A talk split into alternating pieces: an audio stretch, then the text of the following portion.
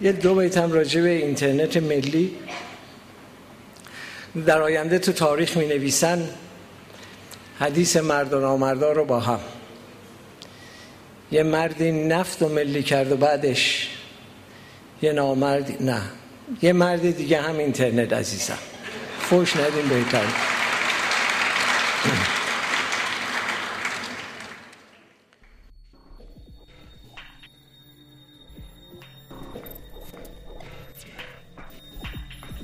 رادیو گیک شماره نهم راز شادی. شعر ابتدایی مال حالو بود شاعر طنزپرداز و نکته سنجمون که لودگی رو با طنز اشتباه نگرفته و افتخار برای هر کسی که شعر و ایران رو دوست داره. جادی هستم از رادیو گیک. برنامه رو اجرا می‌کنم برای کسانی که دوست دارن سر تقاطع تکنولوژی و جامعه بایستن و اخباری که میگذره رو دقیق زیر نظر بگیرن.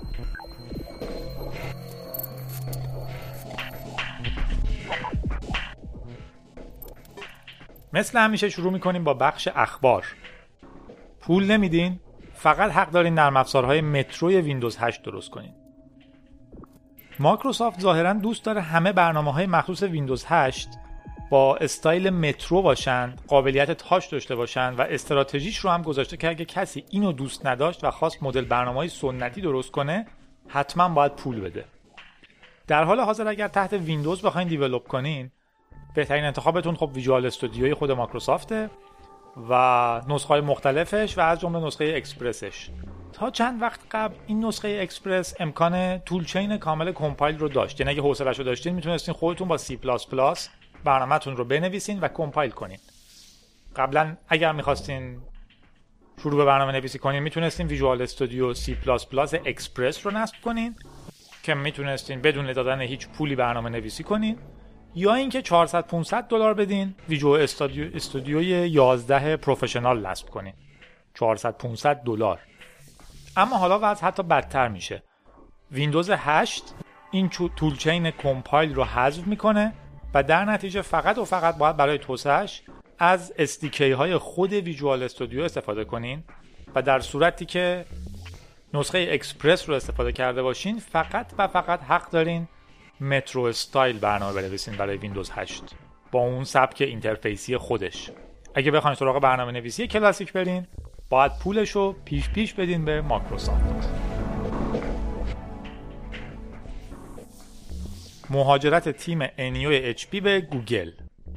ظاهرا تعداد زیادی از اعضای تیم انیو ENYO که در واقع framework اپلیکیشن HP مبتنی بر HTML5 که روش webOS درست شده در حال ترک HP و رفتن به گوگل. و این دیگه تقریبا میشه گفت یعنی میخ آخر رو تابوت webOS هنوز گفته نشده گوگل این تیم رو دقیقا برای کدوم پروژه می‌خواد ولی به احتمال زیاد خب چیزی مثل اندروید یکی از گزینه هاست به خصوص که مدیر توسعهش هم سابقا روی پالم کار می‌کرده.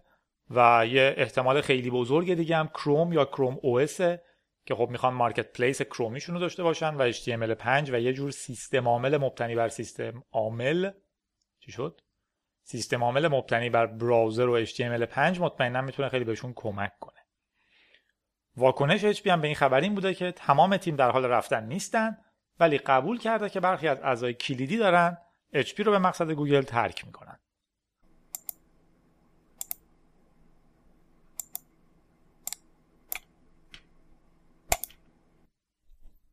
هکرهای انانیماس دوباره حماسه آفریدن درز آمار جرایم توی آمریکا.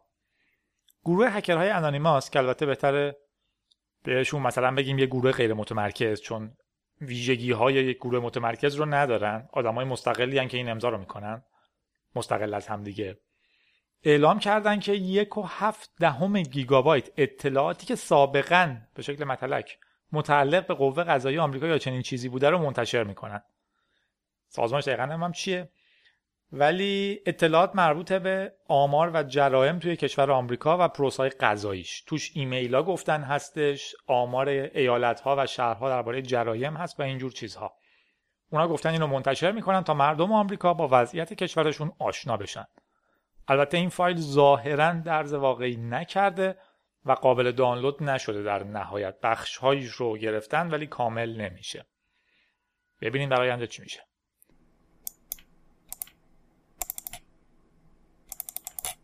و خبر آخرمون نه آخر نیست. دوش پارک. توی روسیه یه مشکلی هست که توش یه سری دوش بگ که یه فحش خارجیه ماشینشون رو جاهای بد پارک می‌کنن. اسم مشکل رو گذاشتن پارک دوش یا دوش پارک. douchebag ایی که ماشینشون رو بد پارک می‌کنن. حالا مثلا یه اپلیکیشن درست کردن. که توش هر وقت یه ماشین ببینین که بد پارک شده مثلا توی پیاده رو یا چسبونده به در خونه که نمی‌تونه بیاد بیرون یا جلوی در پارکینگ گذاشته می‌تونین از پلاکش عکس بگیرین. این عکس به همراه نوع ماشین پلاک محل پارک زمانش میره توی database ی و از روی IP عکس و geolocation از روی IP مراجعین به سایت های مختلف و از روی geolocation عکس این عکس رو میندازه رو صفحه سایت هایی که مردم می‌خوان برن. در واقع شما می‌بینید که تو محلتون فلانی بد پارک کرده بوده. و تا وقتی دکمه share رو نزنین share نکنین تو فیسبوک و یه سری شبکه اجتماعی دیگه که فلانی پارک douche ه یا douchebag پارک بد کنه در واقع یه دکمه داره پارک کننده رو توی فیسبوک شرمنده کن. تا وقتی اونو نزنین از رو متن نمیره کنار و بالاخره باید آبروی یارو رو ببرین قبل از اینکه بتونین تو وبسایتی که دوست دارین چیز بخونین. با این روش کل محل می‌فهمن که فلانی آدم احمقیه که بد پارک می‌کنه. به حال همه می‌تونن حدس بزنن که اپلیکیشن تخیلیه ولی ایدهش با نمکه و کلی طرفدار پیدا کرده. یه ویدیو یک دقیقه و خورده ایه اصلا هم تعجب نکنین اگه سریعا واقعیش بیاد. اینو گفتم تو پرانتزم بگم که اخیرا یه خبر بود که ظاهرا توی چین خیلی از دستگاه های جی پی اس کار نمی‌کنه چون طبق قانونی هر شکلی از نقشه برداری نیاز به مجوز دولتی داره. در نتیجه جی پی اس ها رو جوری می‌سازن که وقتی می‌فهمه تو چینه data رو نمیده به عکس دوربین یا هر چیزی. بله. و خبر آخر که البته می‌خواستیم بذاریمش تو توی تشویق ها و تبریک ها ولی اومد اینجا. یک کرشر AOL بعد از دو ماه زندگی مخفیانه در دفتر مرکزی دستگیر شد. کرشر به ودین کرشر پارتی کرشر اینا که الکی میرن تو میگن ما جزو مهمونی هستیم فقط خوراکی ها رو می‌خورن میرقصن مخ می‌زنن. کرشر AOL بعد از دو ماه زندگی مخفیانه دستگیر شد. آقای اریک سیمونز بوده اسمش. دانش آموز که بردنش.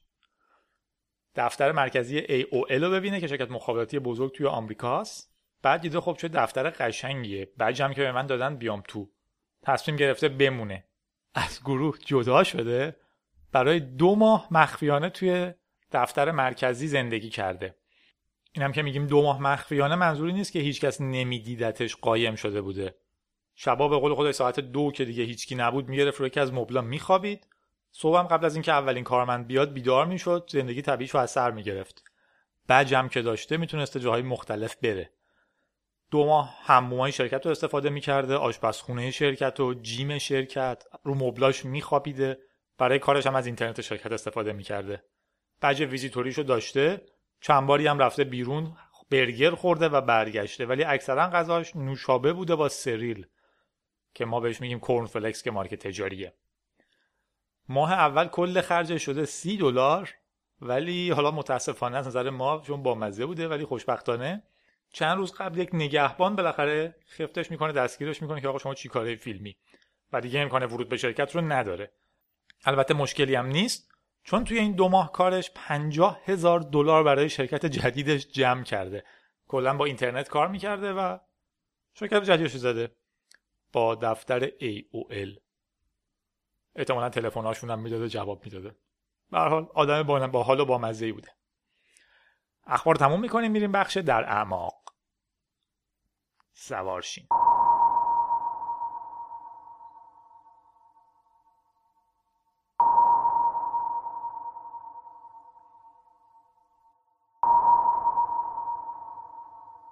فشار مایکروسافت به گوگل برای حذف برخی صفحات جستجوش در حالی که این صفحات هنوز توی بینگ حضور دارن. گوگل اخیرا ابزار جالبی معرفی کرده به اسم Copyright Transparency Tool که میشه توش جستجو کرد که چه چیزهایی بنا به درخواست چه کسانی از نتایج جستجوی گوگل حذف شدن. مثلا اگه من یک کتاب نوشتم این کتاب خودم گاهگداری تو گوگل search می‌کنم یا یه شرکتی استخدام می‌کنم که این کارا رو بکنه. بعد می‌بینم اگه یه سایتی برای دانلود گذاشته یه سری سایت های دزد ایرانی هستن. یه سری سایت های دزد خارجی هم هستن. زیادن کلا. در بخش آخر بهشون می‌پردازیم. یه چیز رسمی برای گوگل میفرستم درخواست که فلان مطلب مال منه کپی رایتش نقض شده شما دارین تو نتایج جستجو مشتری میفرستین برای اون دزد گوگل هم حذفش می‌کنه. ممکنه همیشه بحث کپی رایتی نباشه سر دزدم باید حرف بزنیم که آیا واقعا کسی که اینو کپی کرده اینو دزدیده یا نه. ولی به هر حال بحث کپی رایت رو نقض کرده. افراد مختلف می‌تونن درخواست های مختلف به گوگل بفرستن و اگه درست باشه نتایج جستجو تغییر می‌کنه.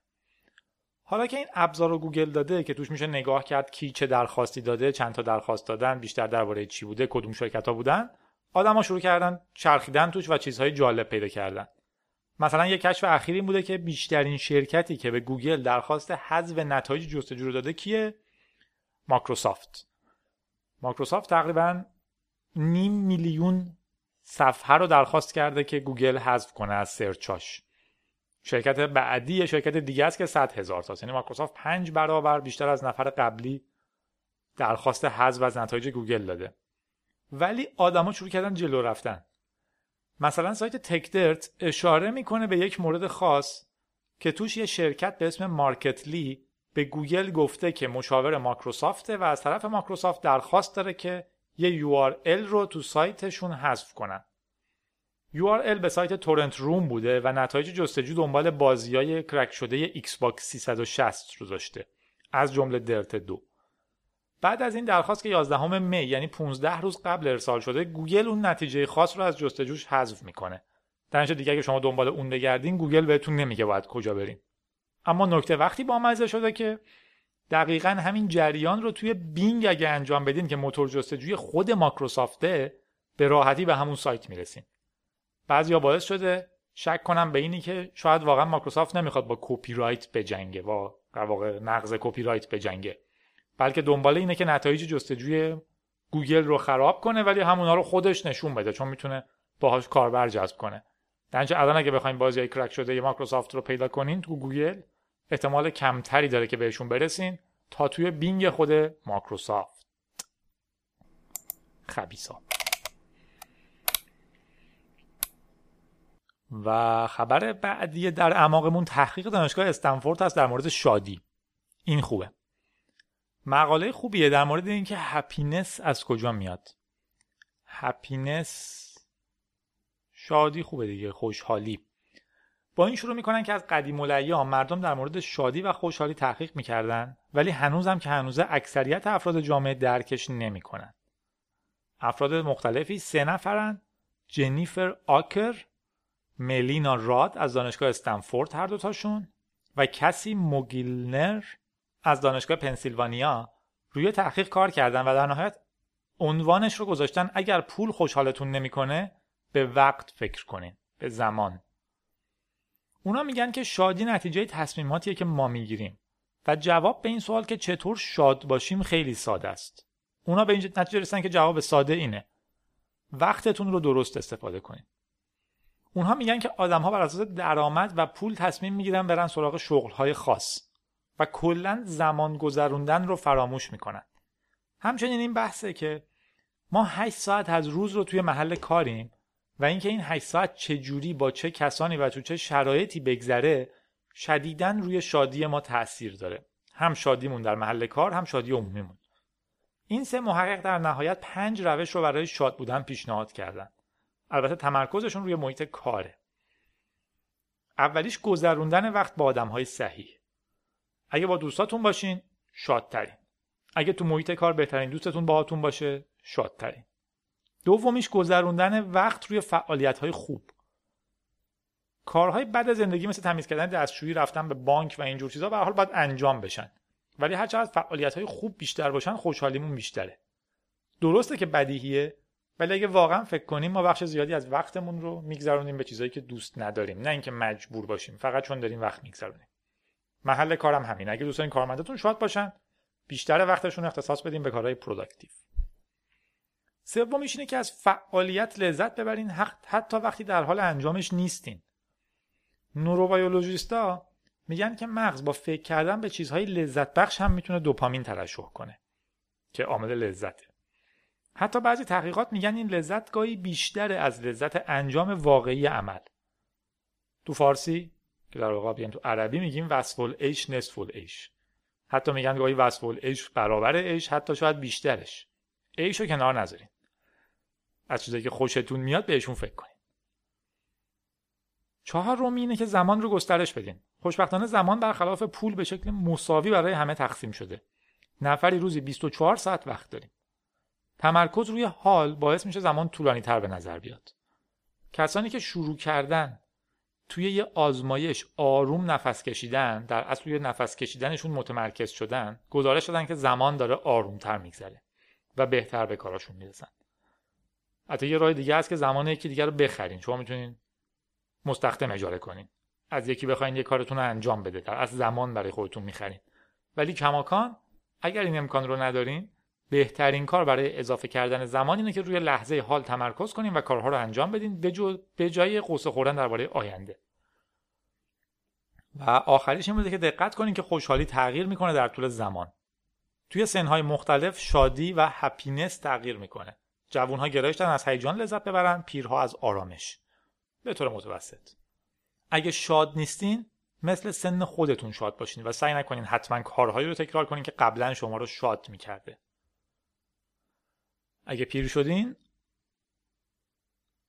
دلتون رو نگه دارین. ای دل دیگه نداری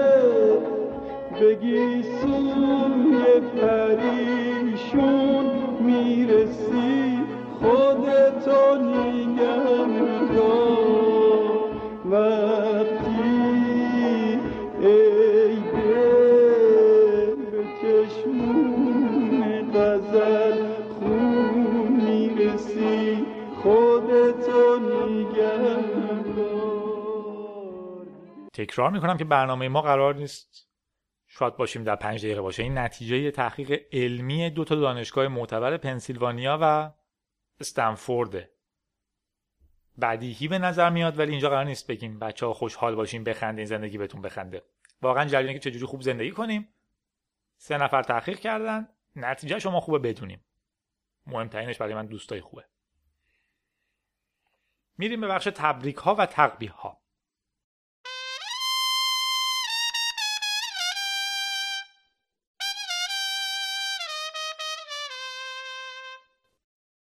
تبریک اولمون رو میگیم به خانوم جنا تالاکوا. اولین ترانسجندری که به مرحله نهایی میس کانادا رسید. درسته که برنده نشد ولی حضورش ارزشمند بود برای کل جامعش تبریک هم میگیم به مسافران پرواز Air Canada و گروه موسیقی Lemon Bucket که وقتی هواپیما منتظر پرواز بوده و حوصله مسافرها سر رفته بلند شدن سازاشون رو در آوردن یه موسیقی عالی دو دقیقه ای زدن. که الان دارین تو background میشنویم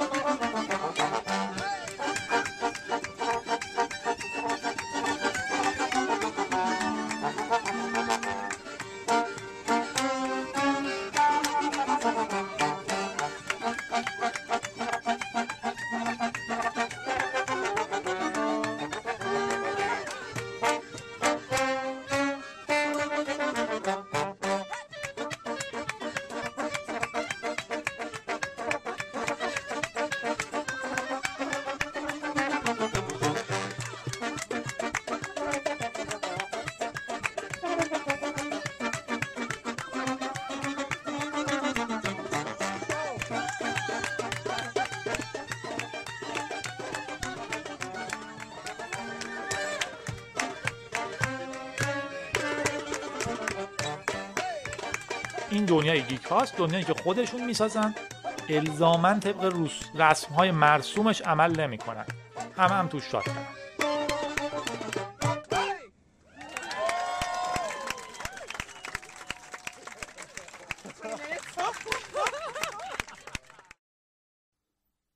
و بحث پرواز شد. تسلیتمون رو اینجوری بگیم به همه کسایی که از کشورهای فقیرن به مقصد کشورهای کمی بهتر سوار هواپیما میشن. با معده که توش یه دونه کاندومه که توش پر کپسول های هروئینه و تقریبا 50 درصدشون در طول مسیر با پاره شدن کاندوم مواجه میشن و تعدادشون هم میمیرن. و تشکر آخرمون از یوتیوب. به تلفظ درستتر یوتیوب. که partnership ی رو شروع کرده با سازمان Witness که یک کانال حقوق بشر راه بندازن به آدرس youtube.com human rights.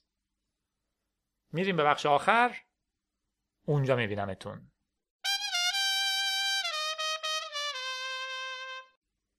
بخش آخرمون طولانیه.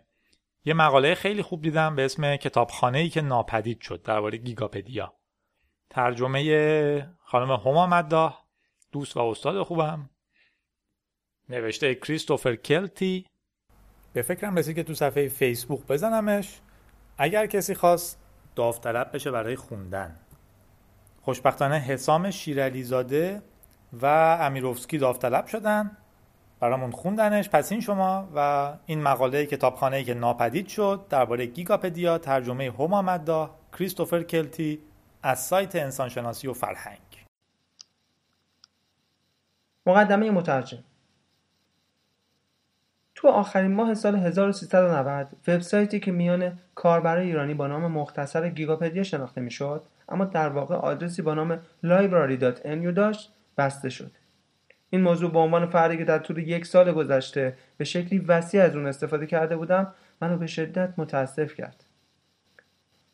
چه این وبسایت گنجینه عظیم از کتابهای قدیمی و جدید در علوم انسانی و مشخصا انسانشناسی و مطالعات ایرانی را در خود داشت که در موارد بسیاری به یاری محققان و دانشجویان میومد برای هر محقق ایرانی که به زبانی غیر از فارسی مسلط بود و در جستجوی منابع مربوط به اون زبان بود این سایت یک گنج بیبدیل به حساب می اومد. از جدیدترین کتب و مجموع مقالات گرفته تا دایره المعارف و کتاب های بسیار قدیمی همه و همه در این سایت قابل دسترسی بود. در واقع این سایت در هیچ زمان و در هیچ موضوعی محقق و دست خالی بر نمیگردوند. در مقاله زیر که اندکی پس از تعطیل این وبسایت منتشر شده کریستوفر کالتی دانشیار انسانشناسی و مطالعات اطلاعات دانشگاه کالیفرنیا در لس آنجلس به بررسی کارکردهای این سایت و پیامدهای ناشی از تعطیلی اون می‌پردازه این موضوع در پرتو بحث همیشه تازه حقوق معنوی و دسترسی آزاد به منابع و ارتباط اون با رابطه میان مرکز و پیرامون شرق و غرب در دنیای علم مورد بررسی قرار می‌گیره. کتابخونه که ناپدید شد. لس آنجلس کالیفرنیا. هفته گذشته وبسایتی به نام library.nu به ناگهان ناپدید شد. اعترافی از ناشران بینالمللی دانشگاهی این وبسایت رو به دستبرد متهم ساخت و یک قاضی شهر مونیخ متقاعد کرد که این وبسایت رو تعطیل کنه. اونطوری که گزارش ها میگن این کتابخونه که پیشتر با نام گیگاپدیا شناخته می‌شد حاوی 400 هزار تا یک میلیون کتاب دیجیتال رایگان بود.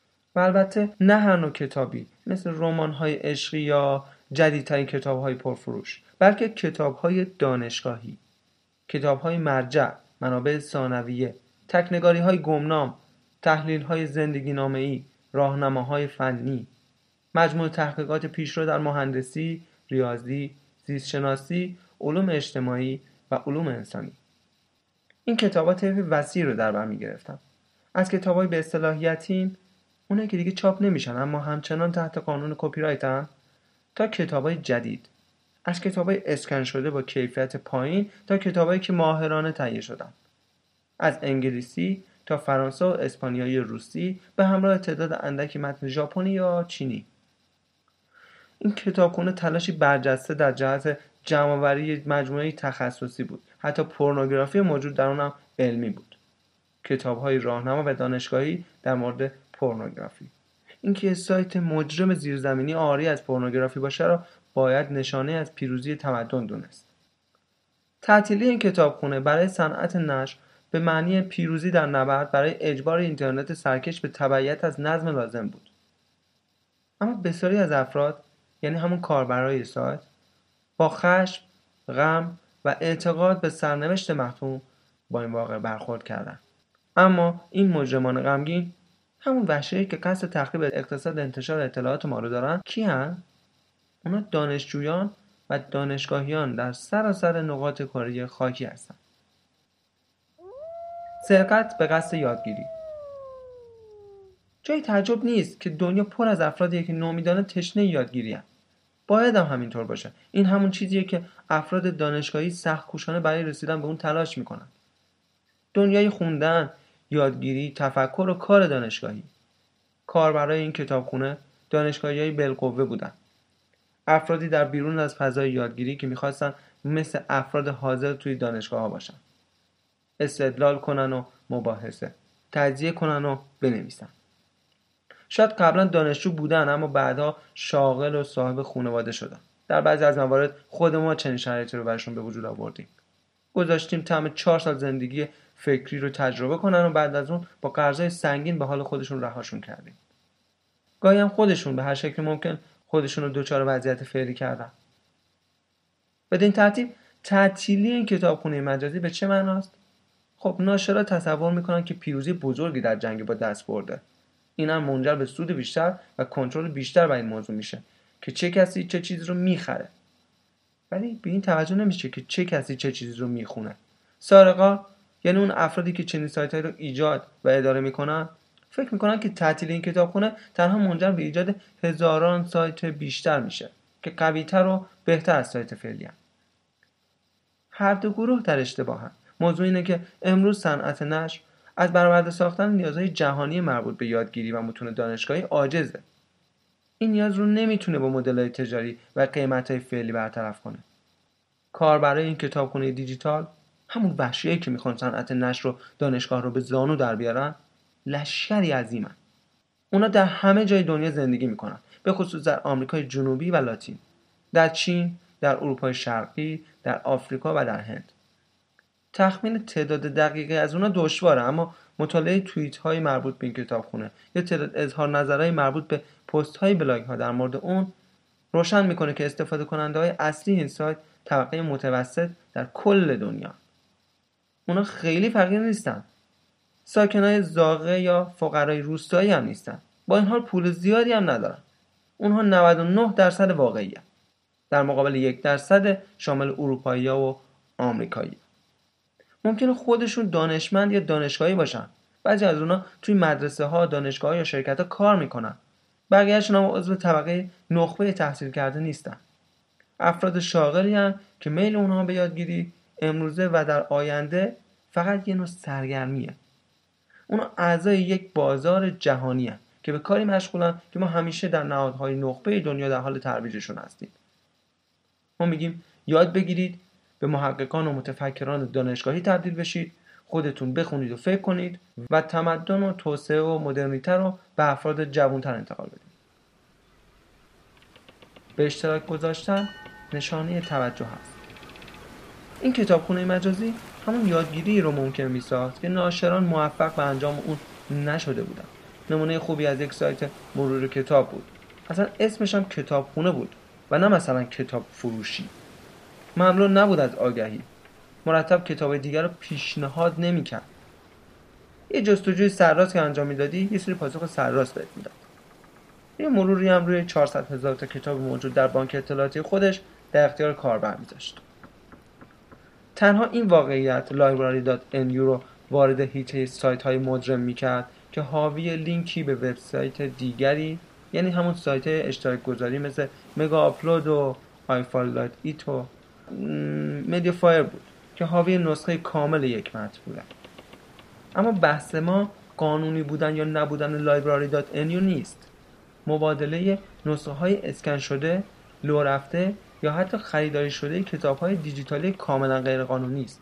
البته به نظر می‌رسه که طولی نمی‌کشه که خوندن یک کتاب هم غیر قانونی به حساب بیاد.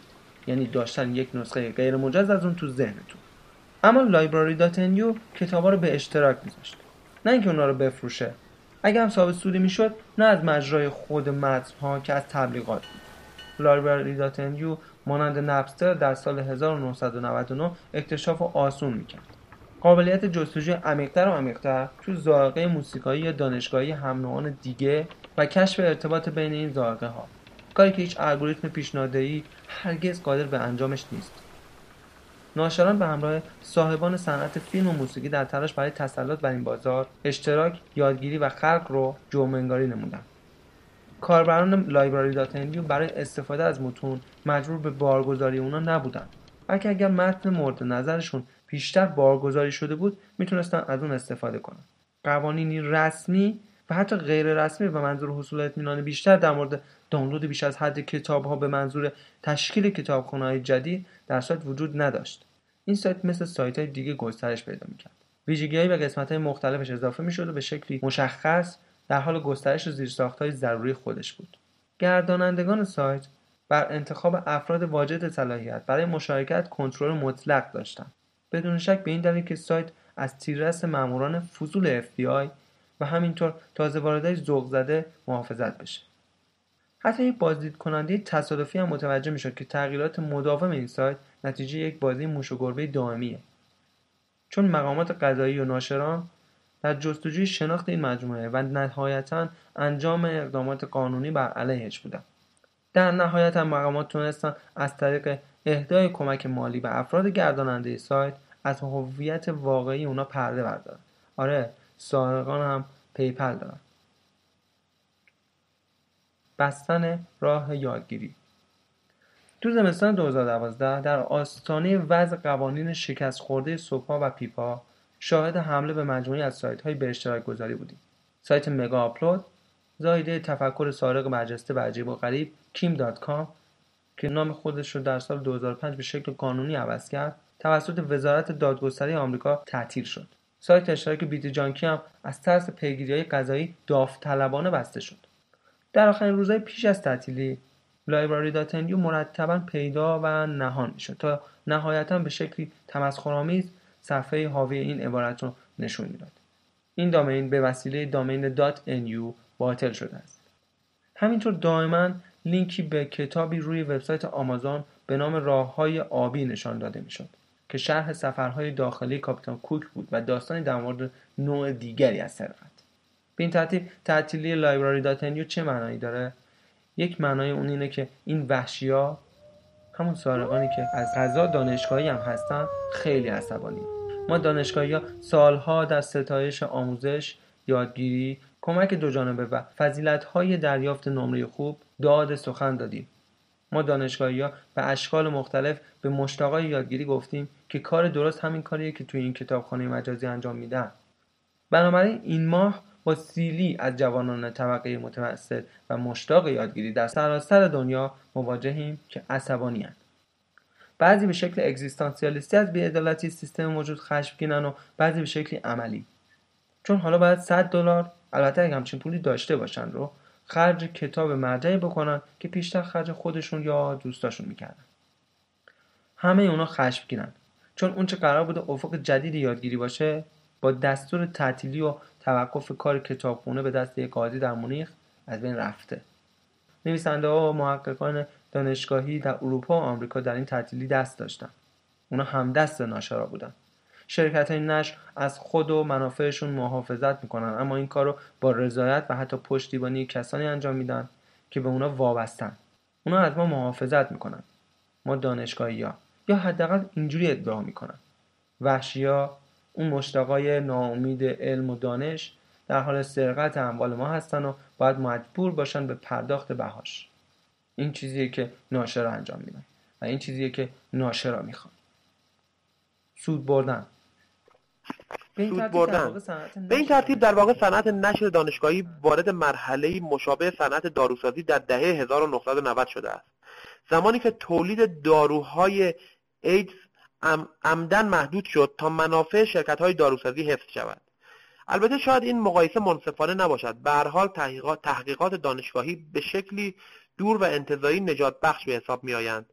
اما این دو وضعیت به لحاظ حقوقی تقریبا شبیه یکدیگرند. گیگاپدیا شبیه همان شرکت های محلی باهوش و البته غیرقانونی در هند و آفریقا است که نسخه های عمومی داروهای ایدز را تولید نمودند. چرا صنعت نشر این مشتریان را نمی‌خواهد؟ به یک دلیل کتابخانه های خریدار کتاب در آمریکا و اروپا حاضرند قیمت های لازم برای خوشحال نگه داشتن صنعت را با کمال میل بپردازند. به جای آنکه کتابها را ارزان کنند تا همه در دنیا قدرت خرید آنها را داشته باشند راه بالعکس را در پیش گرفتند کتابها را گرانتر و گرانتر می کنند تا تنها نهادهای بسیار ثروتمند قدرت خرید آنها را داشته باشند. ناشران دانشگاهی ارائه یک قیمت بسیار پایین به یک بازار بسیار بزرگ را با ارائه یک قیمت بسیار بالا به یک بازار بسیار کوچک تاق زدند اما نکته اینجاست که کتابها و نویسندگان آنها بازنده این معاملهاند به خصوص تحقیقات پیشروی مربوط به بهترین مؤسسات دنیا. امروز صنعت نشر ما نمی‌تواند یا نمی‌خواهد کتابهای ما را به دست بازار بزرگی برساند که مشتاقانه منتظر خواندن آنها. آنها به جای این کار تعداد محدودی نسخه اغلب کمتر از 100 تا تهیه می‌کنند و به قیمت هر کدام صدها دلار به کتابخانه ها میفروشند. زمانی هم که نسخه دیجیتالی ارائه می‌کنند آنقدر محدودیت مانع و, شر... مانع و شرایط صدور را سخت می‌سازند که استفاده از آنها به, به شدت دشوار می شود و وقتی بدتر می شود که کتابخانه های دانشگاه قادر به خرید این کتاب ها و مجلات نیستند و کتاب فروشی های محدود باقی مانده تمایلی به عرضه آنها ندارند نتیجه این است که اغلب تحقیقات برجسته ما به درون حفره سیاه ناشر پرتاب می شود که راه فراری از آن وجود ندارد. تا زمانی که گیگاپدیا و جانشینانش این کار را ممکن سازند. واضح است که چنین سایت های نماینده مسیری ماندگار به سوی آموزش و یادگیری برای گروه وسیعی از مردم در سراسر جهان هستند. سوالی که پیش میآید این است. محققان و دانشگاهیان اروپایی و آمریکایی می‌خواهند در کدام و دانشگاهیان اروپایی و آمریکایی می‌خوان تو کدوم جبهه این نبرد مبارزه کنند؟ ممنون همینجور